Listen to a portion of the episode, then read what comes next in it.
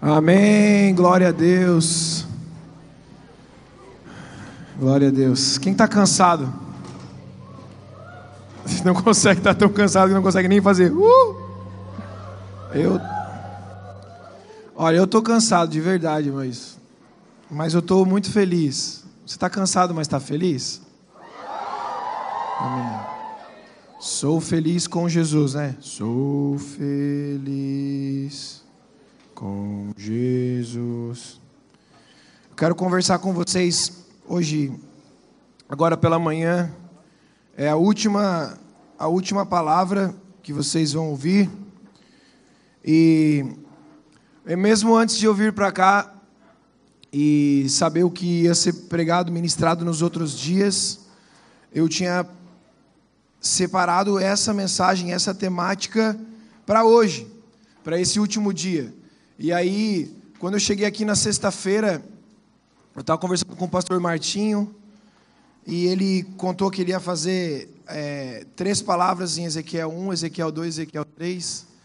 E a primeira palavra fala sobre prostrar-se. Né? E ele falou várias vezes aqui que era a primeira atitude prostrar-se, aí a segunda levantar-se, e a terceira qual era? Decidir. Então, é, eu quero conversar com vocês a respeito da relação entre adoração verdadeira a Deus e chamado. É, e nós vamos ler dois textos. O primeiro tá, é um versículo, meio versículo, na verdade, que está em Mateus capítulo 4, versículo 10. A metadezinha dele. Se você quiser anotar ou abrir, Mateus capítulo 4, versículo 10. Nessa Nesse contexto, Jesus, ele estava nos 40 dias de propósito dele de jejum no deserto, e Satanás veio para tentá-lo.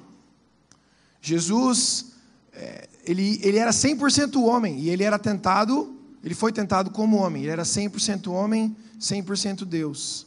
E a tentação que foi apresentada a Jesus, ou as formas que Jesus foi tentado, foram maneiras reais, não foi um teatro. Não foi um, uma, um cenário ali para simplesmente ah, isso ficar registrado depois na Bíblia e a gente ter o que falar. Não, aquilo foi real. A tentação, ela foi algo real para Jesus. E é, das tentações que Jesus sofreu, aqui diz é, mais a respeito de uma prática que nós devemos ter hoje, foi quando Satanás levou ele até o pináculo do templo, ou seja, num lugar alto, e ele mostrou todas as riquezas da terra, os governos da terra, domínios da terra. E ele disse para Jesus: Jesus, tudo isso será seu se você prostrado me adorar. Todo mundo lembra dessa passagem? Tudo isso será seu. Então, a gente já percebe que realmente o mundo já está no maligno e que essas coisas, governos, riquezas, muitas dessas coisas pertencem a Satanás, é direito dele. E ele oferece todo esse domínio sobre a terra a Jesus, se Jesus fizesse uma coisa que parecia ser muito simples, uma ação talvez simples, mas ele diz: se você prostrado me adorar. Aí o que, que Jesus responde a ele? Jesus faz uma citação.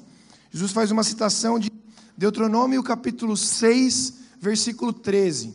Jesus diz: Adore ao Senhor seu Deus e somente a Ele preste culto. Adore ao Senhor seu Deus e somente a Ele preste culto. Vamos repetir comigo esse versículo? Adore o Senhor seu Deus e somente a Ele preste culto. Mais uma vez.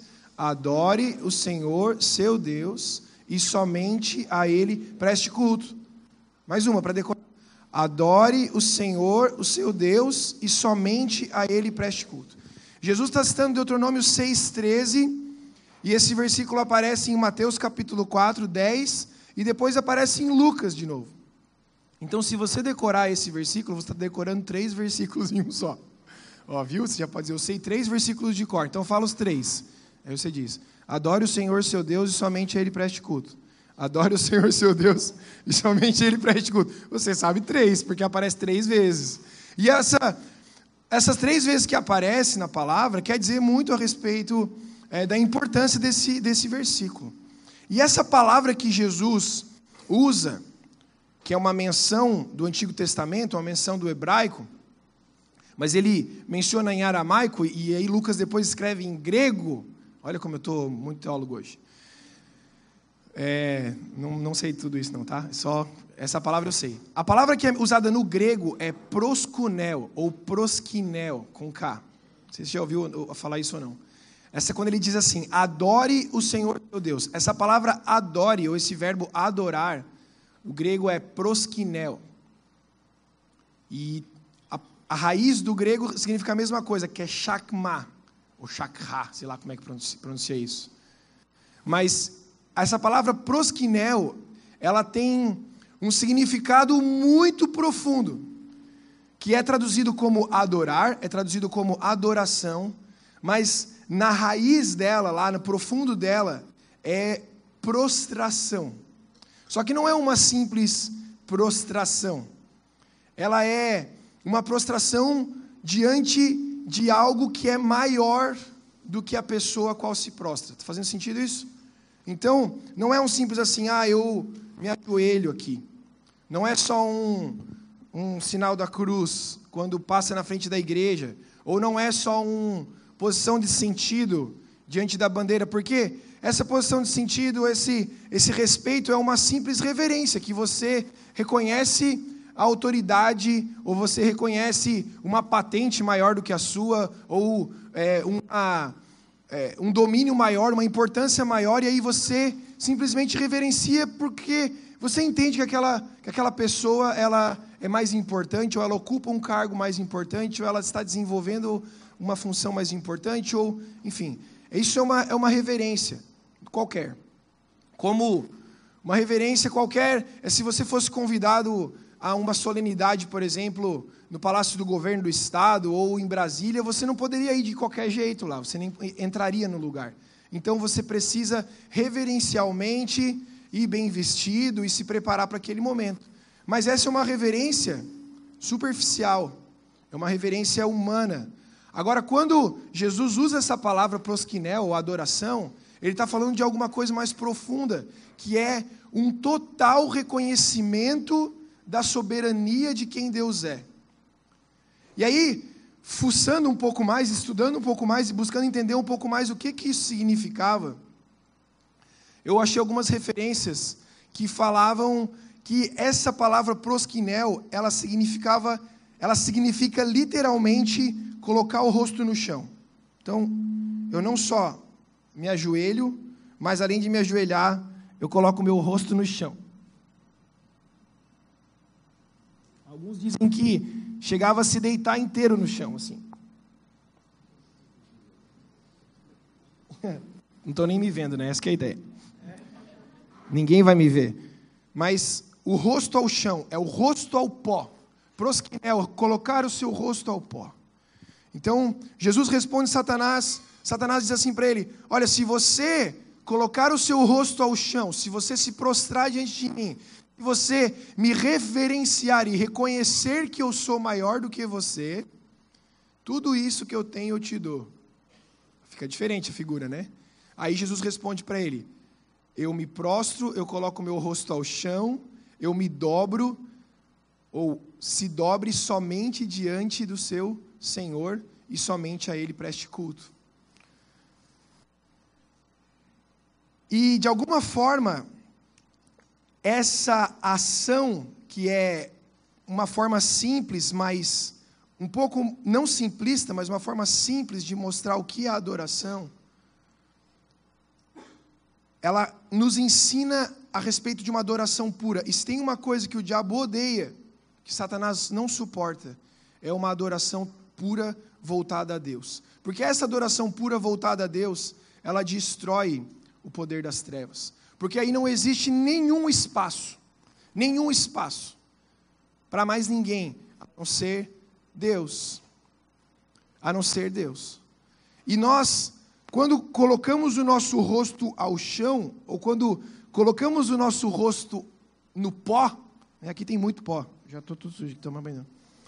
Colocamos o nosso rosto ao pó, de alguma forma, nós nos misturamos aquilo que é da terra. Eu sei que aqui tem, é, Lajota tem azulejo piso aqui. Mas nós nos juntamos à sujeira, ao pó da terra. E isso remete à nossa condição antes do sopro do Espírito da nossa vida. Porque nós somos feitos do quê? Do pó da terra. E sem o sopro de Deus, o sopro de vida de Deus, vida não seria gerada em nós. Então, quando eu me prostro e eu coloco o meu rosto ao chão, eu me coloco o rosto ao pó. É como se representativamente ou espiritualmente eu estivesse dizendo: Senhor, diante do Senhor, eu não sou ninguém. Somente o Senhor é algo em mim. Se não fosse o teu sopro, se não fosse a sua vida em mim, eu voltaria simplesmente a ser pó. E não é isso que acontece com a gente depois de morrer?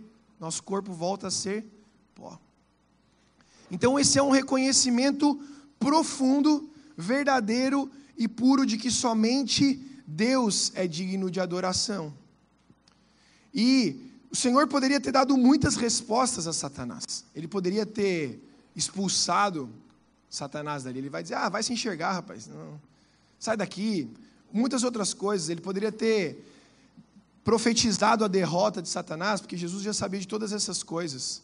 Mas para que eu e você entendesse qual que é a forma mais efetiva de nós afastarmos tudo aquilo que vem de Satanás contra a nossa vida, Jesus diz: adore o Senhor seu Deus e somente a Ele preste culto.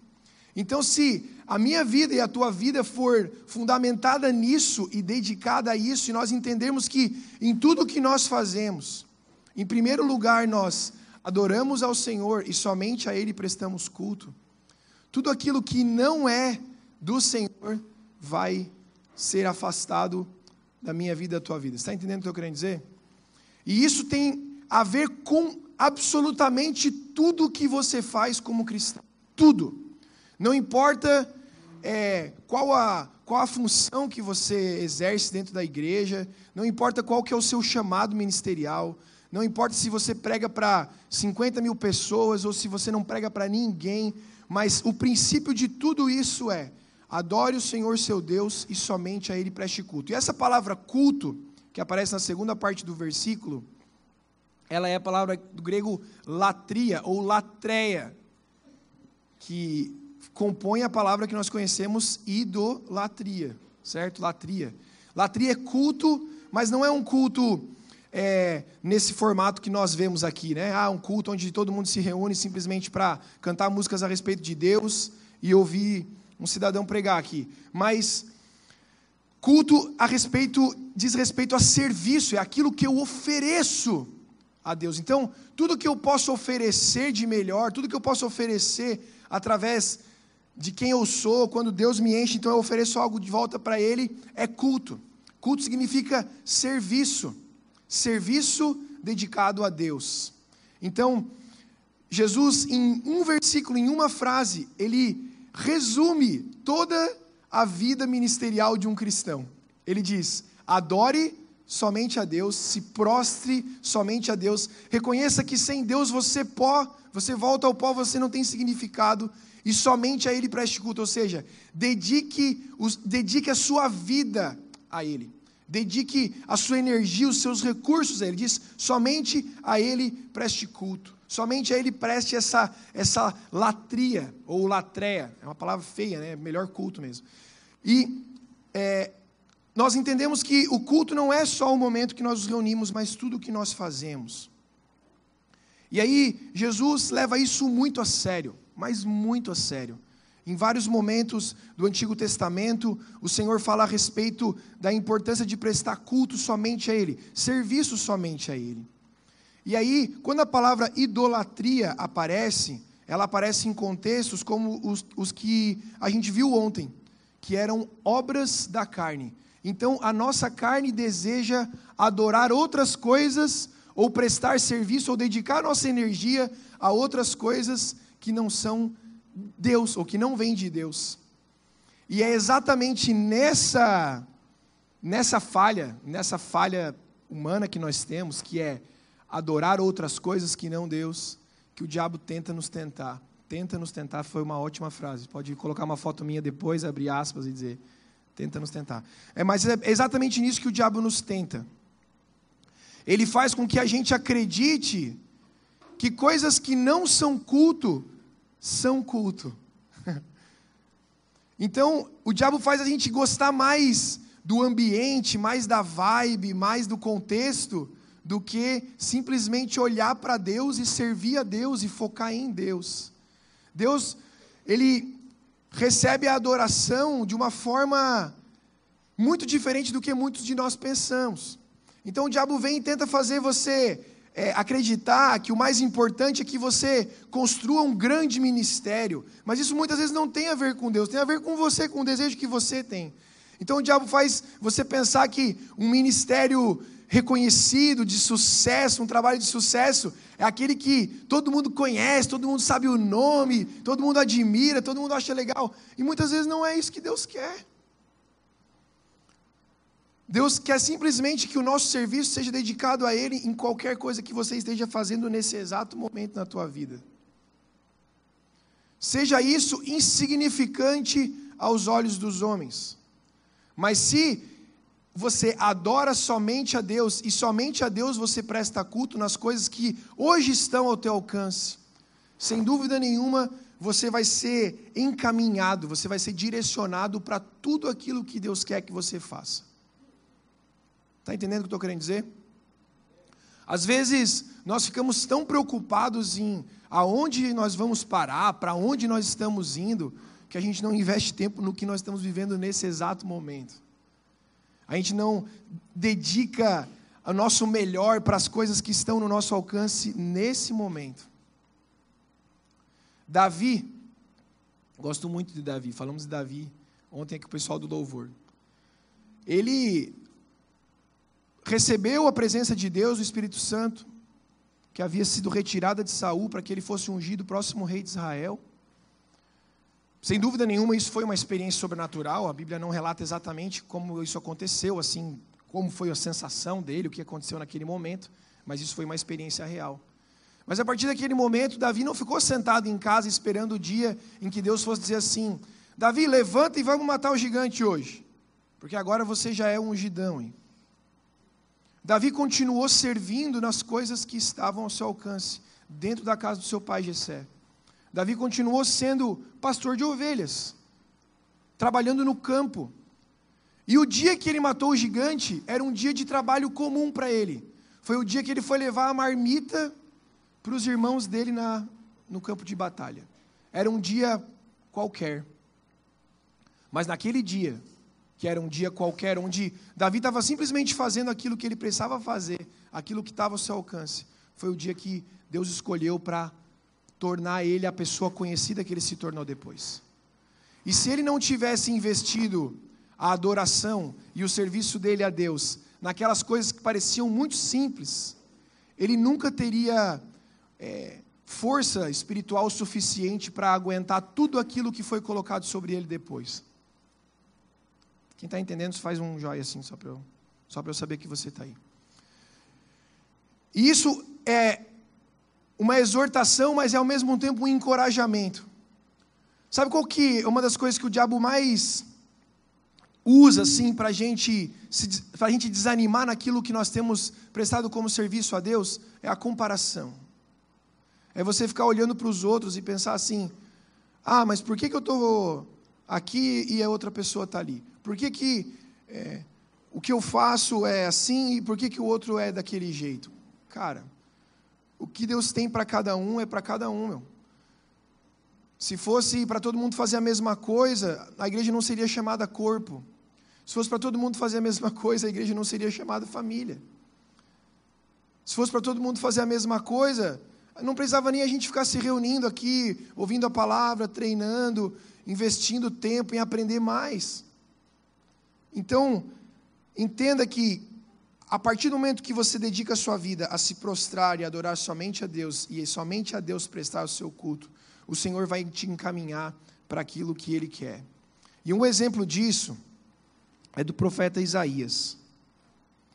O profeta Isaías, no, vers... no o livro do profeta Isaías, no capítulo 6, fala sobre o chamado de Isaías. E nós conhecemos algumas partes, a gente é, canta, inclusive, uma parte que é mencionada do Santo, Santo, Santo, é o Senhor dos Exércitos. A gente sabe que ele diz: Eis-me aqui, Senhor, envia-me a mim. Mas o contexto que isso acontece é um contexto de adoração. Num ano em que a nação estava em crise, num ano em que o maior referencial político que existia naquela época havia morrido, que era o rei Uzias, e as pessoas estavam aflitas a respeito do futuro da nação, Isaías vê um rei, o rei dos reis. Eu vou ler para vocês, Isaías capítulo 6. No ano, em que, no ano em que o rei Uzias morreu, eu vi o Senhor assentado num trono, alto e exaltado, e a aba de suas vestes enchia o templo. Acima dele estavam serafins, cada um deles tinha seis asas, com duas cobriam o rosto, com duas cobriam os pés, e com duas voavam. E proclamavam uns aos outros: Santo, Santo, Santo é o Senhor dos exércitos. A terra inteira está cheia da sua glória. Ao som das suas vozes, os batentes das portas tremeram e o templo ficou cheio de fumaça. Então gritei: Ai de mim, estou perdido, pois sou um homem de lábios impuros e vivo no meio de um povo de impuros lábios. Os meus olhos viram o Rei, o Senhor dos exércitos. Logo, um dos serafins voou até mim, trazendo uma brasa viva que havia tirado do altar com uma tenaz. Com ela colocou a minha boca, com ela tocou a minha boca e disse: Veja isso, tocou os seus lábios. Por isso a sua culpa será removida e o seu pecado será perdoado. Então ouvi ao Senhor, a voz do Senhor conclamando: Quem enviarei? Quem irá por nós? E eu respondi: Eis-me aqui, envia-me a mim. E aí o Senhor começa a dizer para Isaías o que ele precisa dizer para o povo. Então, vamos, vamos sentar rapidamente olhando para o texto, entender esse contexto de adoração. Num ano de crise, num ano em que as pessoas haviam perdido a, a referência política de liderança, o profeta Isaías vê Deus. Ah, parece uma coisa qualquer. Ele vê Deus. E ele vê Deus de uma forma majestosa. E tem algumas características importantes aqui. Primeiro diz que o Senhor estava sentado num trono alto e exaltado. Alto e exaltado, parece quase redundante. Alto e exaltado, ele estava no lugar mais alto, afirmando o domínio e autoridade de Deus sobre todas as coisas. E aí diz que a aba da sua veste enchia o templo. A aba das vestes de Jesus enchendo, ou de Deus enchendo o templo, mostra que não há espaço para adoração a nenhum outro senão Ele, porque a aba das suas vestes enche todo o templo. Todo o templo. Não diz era que era grande só, que era um, uma grande veste, mas diz que a, a veste dele enchia todo o templo, afirmando que não há espaço para nenhum outro. E aí fala que acima dele estavam serafins, alto escalão dos anjos, cada um deles tinha seis asas, cobriam o rosto, os pés, o rosto, os pés, para mostrar que eles não eram dignos de estar na presença daquele Deus, e proclamavam: Santo, Santo, Santo, como nós falamos ontem, sem dúvida nenhuma, sem sombra de dúvidas, totalmente santo. E aí, ao som das suas, da sua voz, os batentes das portas tremiam e o templo ficou cheio de fumaça, mostrando mais uma vez poder e autoridade, porque tudo estremece a voz do Altíssimo, e templo ficou cheio de fumaça. Mais uma vez, uma referência que não existe espaço para nenhum outro dentro do templo. Templo, nós somos o templo, ok? Hoje, naquela época, templo físico, mas hoje nós somos o templo. Não existe espaço para nenhum outro no templo, em mim e você, senão ao Deus Altíssimo. E quando, aqui é o grande, é o detalhe importante aqui, tá? Quando Isaías vê isso, quando ele vê a beleza, a grandeza, o poder, a autoridade do Deus Altíssimo, ele reconhece que é pecador. Ele reconhece que é pecador e ele percebe que ele é totalmente indigno de estar na presença de Deus. E ele exclama: Ai de mim! Ai de mim que sou pecador. Ele reconhece o seu pecado. E esse ai de mim reflete ou representa a contrição de estar diante de um Deus tão glorioso, poderoso, sendo um pecador. E depois que ele grita: Ai de mim, estou perdido, porque realmente estava perdido. Sou um homem de lábios impuros, reconhecendo seu pecado, e habito no meio de um povo pecador de impuros lábios. Os meus olhos viram o Senhor. Aí, o que, que acontece? Um serafim traz uma brasa viva que ele havia tirado do altar, e ele toca os lábios do profeta e diz: Isso tocou os seus lábios, por isso a sua culpa foi removida e o seu pecado será perdoado. Vocês percebem que que purifica Isaías não é o simples fato que ele reconheceu que era pecador, mas foi algo que foi tirado do trono de Deus e que vem até ele, toca ele e purifica ele. É o próprio Deus que purifica Isaías e não o arrependimento dele que faz com que ele seja altamente autopurificado. Mas o próprio Deus fornece a brasa do seu altar para que o lábio, para que os lábios de Isaías fossem purificados. Isso mostra para nós que Deus, ele não precisa de nós. Quando a gente adora o Senhor cantando santo, santo, ele não fica mais santo por causa disso.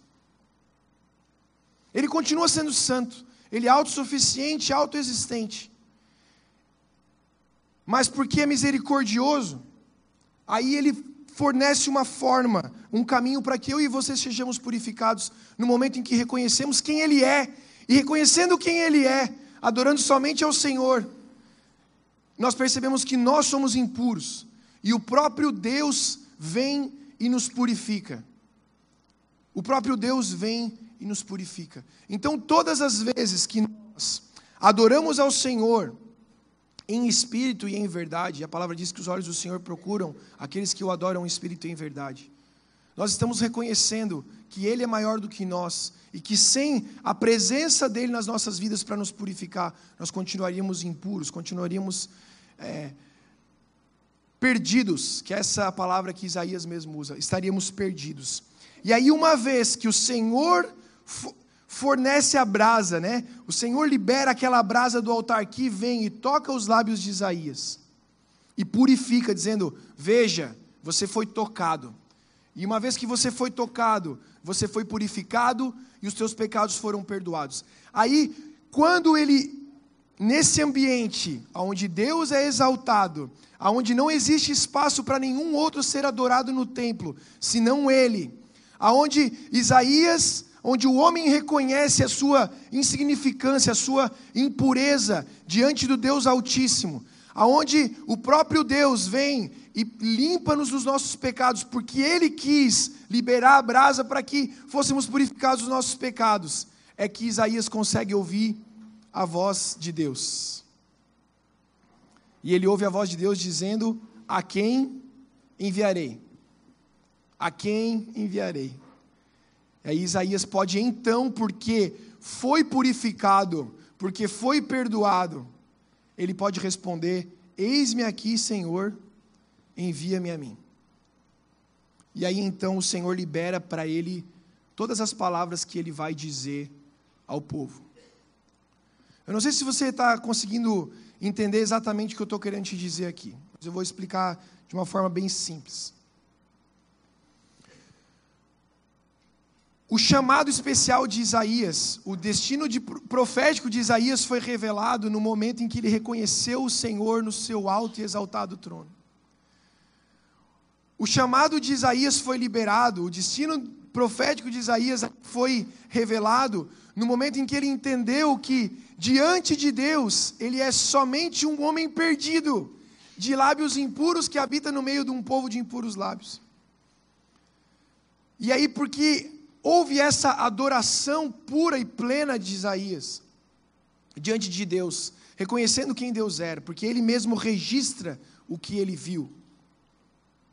E a maneira como ele registra revela a maneira como ele enxergou o Senhor, adorando ao Senhor, num alto exaltado trono, com um tempo, com uma, uma veste que enchia todo o templo, com uma voz que estremecia. Então, nesse ambiente de adoração, onde ele reconheceu quem ele era sem Deus ou diante de Deus, ele é purificado e então tudo aquilo que viria a acontecer na vida dele como profeta, como chamado profético, é liberado ao Senhor, é liberado pelo Senhor sobre a vida dele.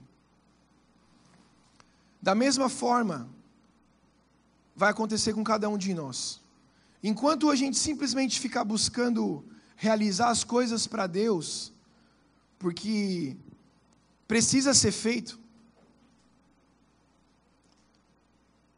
nós vamos rapidamente nos frustrar, nós vamos, nós vamos rapidamente nos cansar, nós vamos facilmente nos decepcionar, nós vamos facilmente ficar olhando para as pessoas, ficar esperando o reconhecimento das pessoas, ficar esperando que alguém diga o que nós temos que fazer.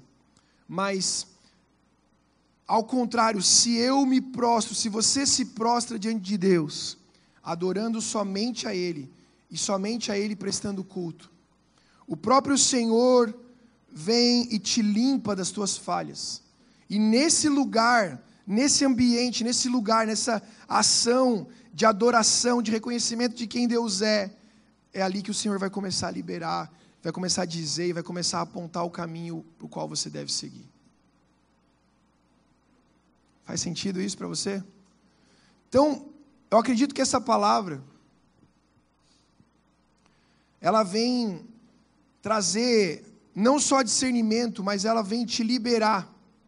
Vai liberar muitos de vocês de uma pressão que você mesmo tem colocado sobre os seus ombros, de que você precisa dar uma resposta que você precisa fazer alguma coisa, que você precisa fazer acontecer. Diante de todas as coisas que nós somos chamados para fazer, ir pregar o Evangelho, fazer discípulos, ensinar, são todas coisas legítimas, diante de todas essas coisas, nada disso vai acontecer da forma que deve acontecer na minha vida e na tua vida, se o teu envio não acontecer num ambiente como esse, num cenário como esse aonde você reconhece que sem o Senhor você volta a ser pó, que diante do Senhor você é perdido, você tem lábios impuros e habita no meio de um povo que tem lábios impuros e que somente Ele pode te purificar. Se não começar desse lugar, gente, só vai ser entretenimento, só vai ser ocupação, só vai ser encargo, só vai ser reação ao, ao que está acontecendo ao teu redor. E Deus não chamou eu e você para ficar reagindo às coisas que estão ao nosso redor. Deus nos chamou para que nós profetizemos as coisas com base naquilo que Ele tem nos revelado. Você percebe que a partir do momento que Isaías responde, ele ouve a voz do Senhor, tem discernimento de que é o Senhor falando com ele, e ele responde. Aí então o Senhor fala para ele tudo o que ele tem que falar. Não foi uma coisa da cabeça de Isaías. Não é. Ele estava olhando para o povo e estava vendo muita coisa errada acontecendo. Mas ele não vai lá e fala o que ele quer. Ele fala aquilo que o Senhor revela para que seja dito.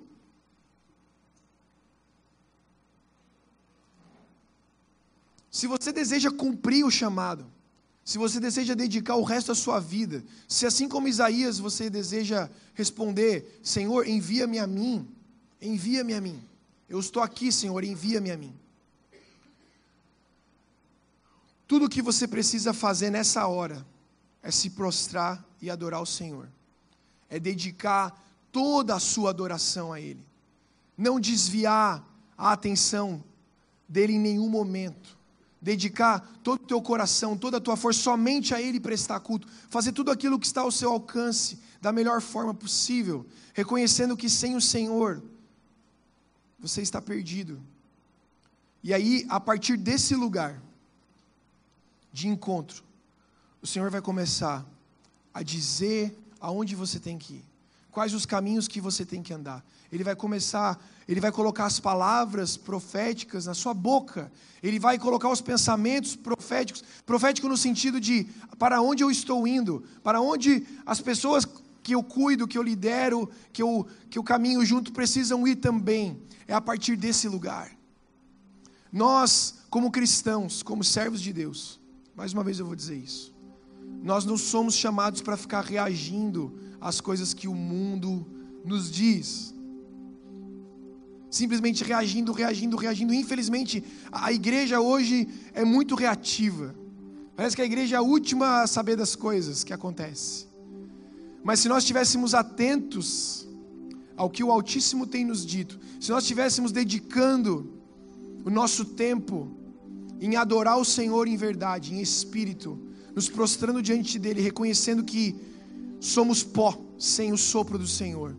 Talvez nós estivéssemos profetizando e de maneira apostólica, que, é, que significa enviado, né? Apostólico significa enviado. De maneira apostólica, nós estaríamos transformando as coisas que estão ao nosso redor.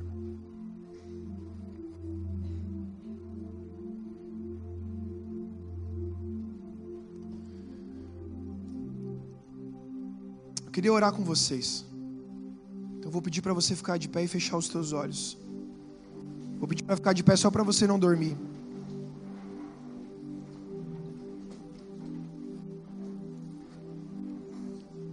E eu queria que você fechasse os teus olhos e pensasse.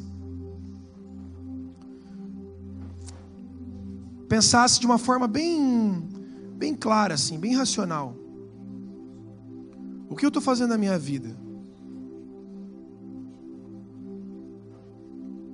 Queria que você pensasse assim: para o que eu vivo? Para o que eu vivo? Ao que ou a quem eu dedico os meus dias? Quando você pensa no seu futuro, futuro próximo, ou um futuro mais a longo prazo, o que vem na sua mente?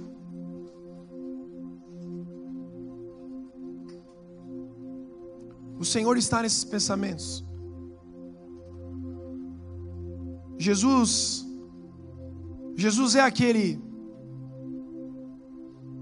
qual você pensa, o qual você dedica o seu tempo.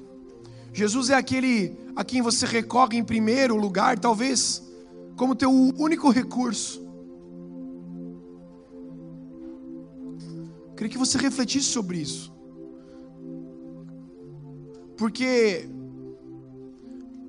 se você tem dito que você é de Deus, ou se o teu desejo é que você viva uma vida para Deus, mas Deus, na verdade, é só mais um dos recursos que você tem para te fazer feliz. Você precisa repensar essas coisas. Deus, a palavra de Deus, a bênção de Deus, não é só mais um recurso que eu e você temos para ser felizes. Não tem nada a ver com isso. Deus é aquele que vai te conduzir para que você viva uma vida de verdade, uma vida verdadeira. Muitas vezes a tua cabeça teu pensamento, teu coração, estão cheios de pensamentos que você, ou de verdades que você, ou inverdades, verdades, pensamentos que você não sabe nem de onde vem. Mas esses pensamentos ficam dizendo que você tem que ser isso, que você tem que ser aquilo, que você tem que provar para os outros que você é capaz de fazer isso, que você tem que conquistar isso, conquistar aquilo. Quem que falou isso, cara? Quem que falou isso? Quem vai dizer para onde você tem que ir, o que você tem que falar, o que você tem que fazer? O único que pode fazer isso é Deus.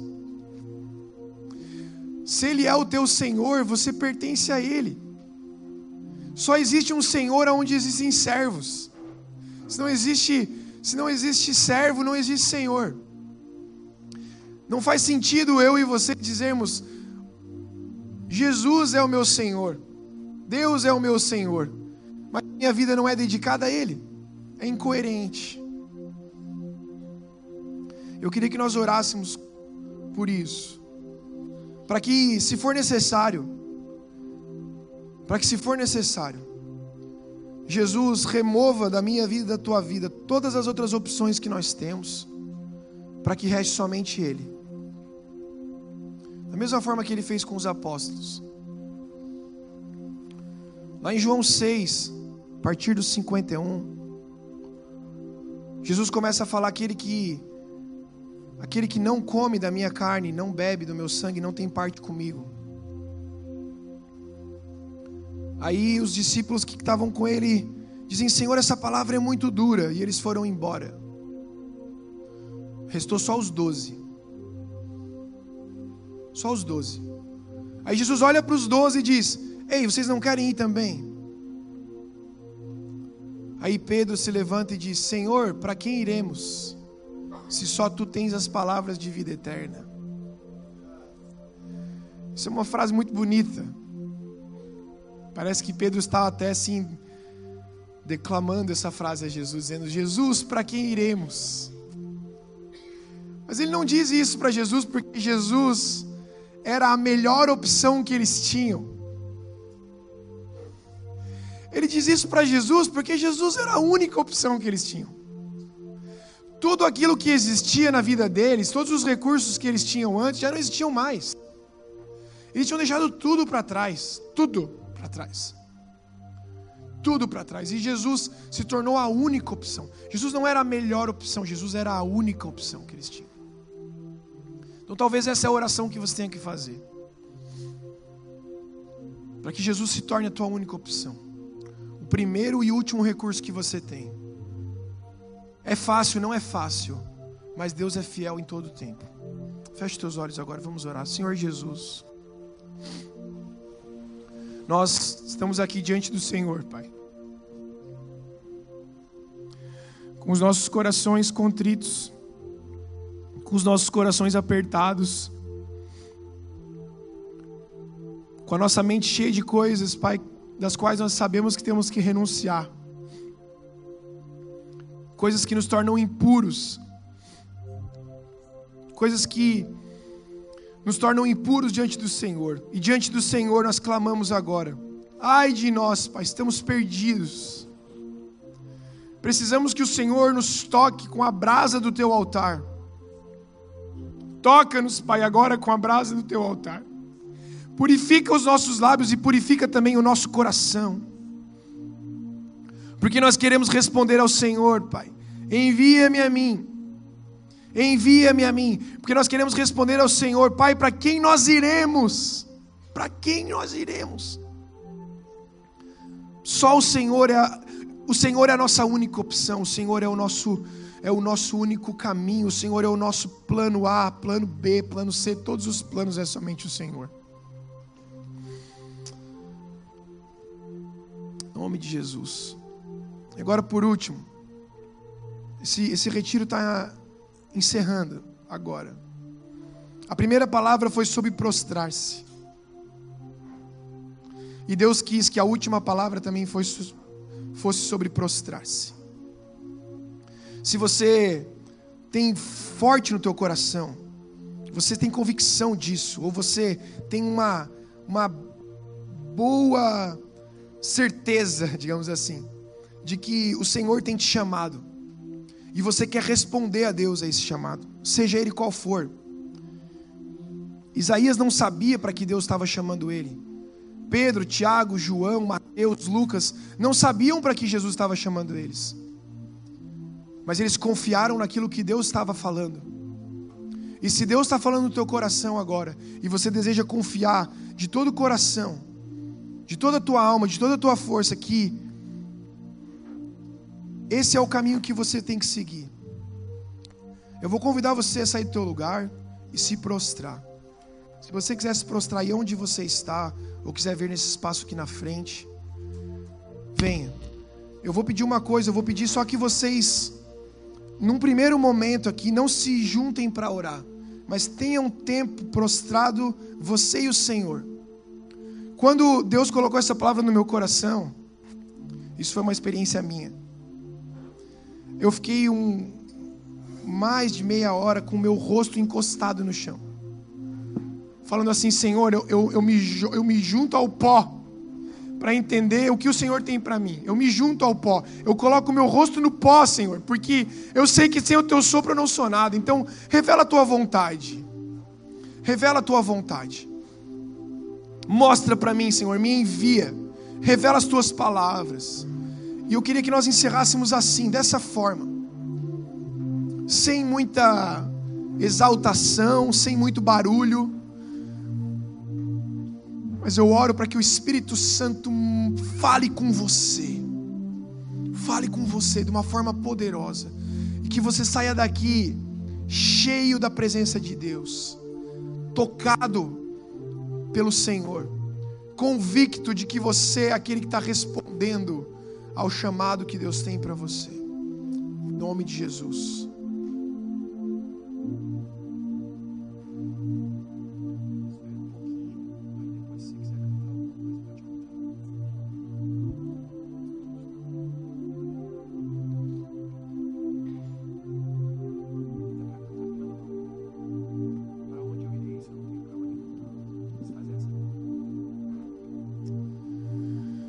Sim, Deus, estamos prostrados diante do Senhor, Pai.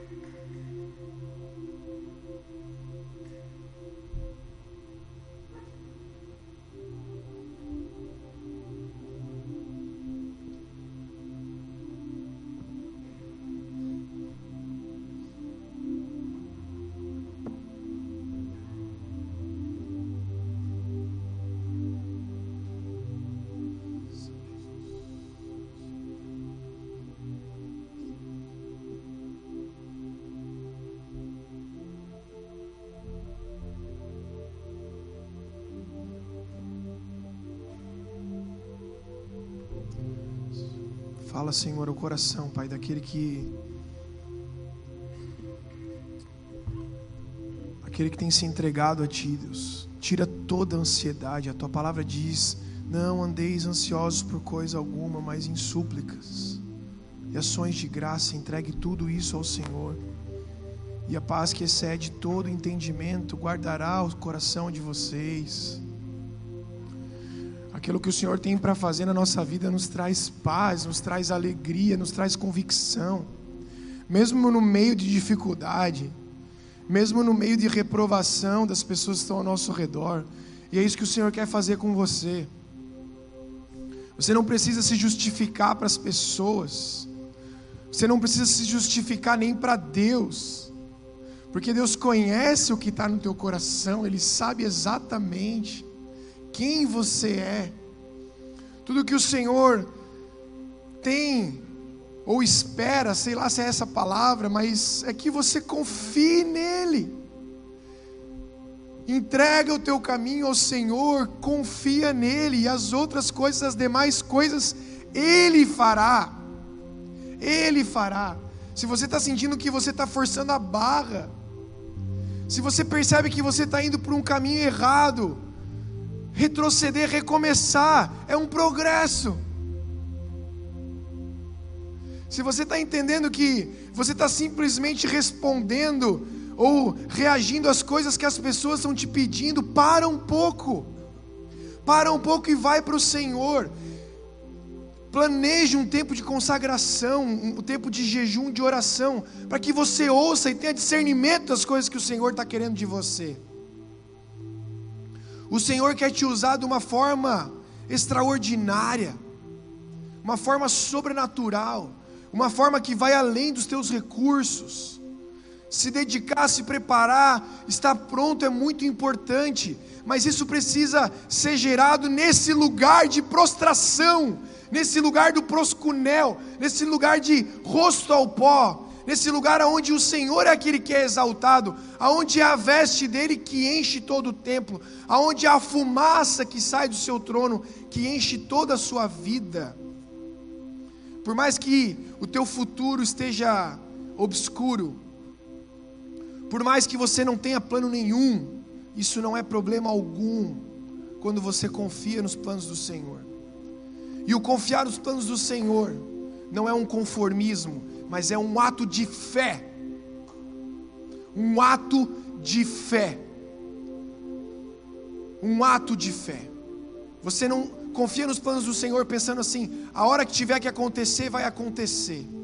Da mesma forma que Davi continuava pastoreando as ovelhas no campo, trabalhando com pecuária, levando marmita para os soldados.